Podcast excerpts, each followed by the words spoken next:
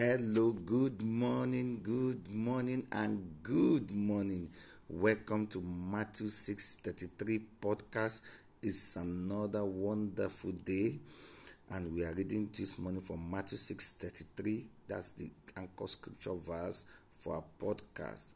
I'm reading from New King James Version, and it says, But seek first the kingdom of God and his righteousness, and all these things shall be added to you. Let's say amen.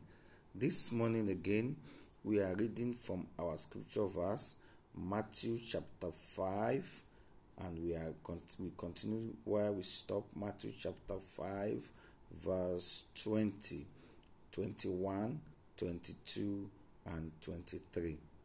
For I say to you that unless your righteousness exceed the righteousness of the scribes and Pharisees, you will by no means enter the kingdom of heaven. Amen. The Lord Jesus Christ, speaking from this verse, said that your righteousness must exceed that of the scribes and Pharisees.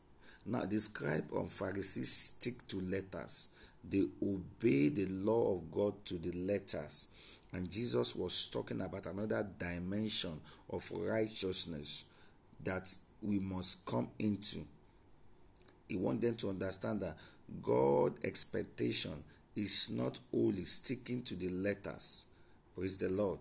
He wants us to tell us that the, your righteousness must surpass that of the Pharisees and the teachers of law. Amen. And he did not make this comment and leave it to everyone to interpret as they wish. Because the next verse simply explain what he meant by that scripture verse. Now look at verse 21. He said, You have heard that was said to those of old, You shall not murder, and whosoever murder shall be in danger of the judgment. But I say to you that whoever is angry with his brother without a cause shall be in danger of judgment. And whosoever shall say to his brother, Raca, shall be in danger of the council. But whosoever shall say, You fool, shall be in danger of a fire. So Jesus interpreted murder to even getting angry with people without any reason. You know, there are people that just say, I don't like him. Anytime I see him, I'm angry. I, I feel like even killing him without even doing it. The Pharisees stick to the letters that look, I must not kill. But there are people that are murderers in their heart. They wish people are dead. They wish they wish evil to people every day. And was trying to tell them that this is the, the righteousness of the Pharisees that your own righteousness must exceed. You don't wait until you stab somebody that you say, I have not killed. Some people are murderers every day by their acts. For example, you are selling fake drug to people you know this drug will harm them, but you have not carrying gun, but you are you are committing murder indirectly to them. So he warned that our righteousness must exceed that of the Pharisees, and he started giving examples. Now look at verse 23. Therefore, if you bring your gift to the altar, and there remember that your brother has something against you, leave, you, leave your gift there before the altar and go your way. First be reconciled to your brother and come and offer your gift.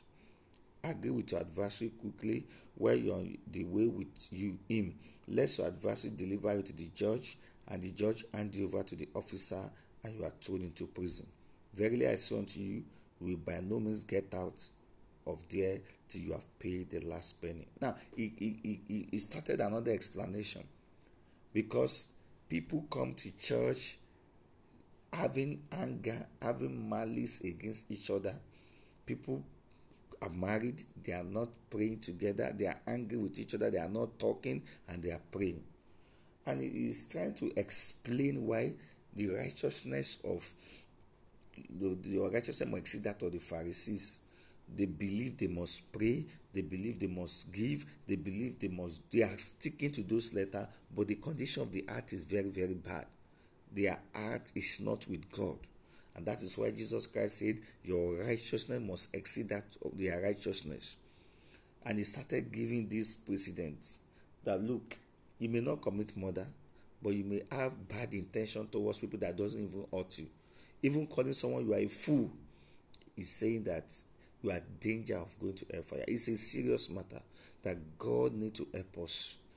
I want us to know this morning that all our righteousness, that the word of God says like filthiness in the presence of God.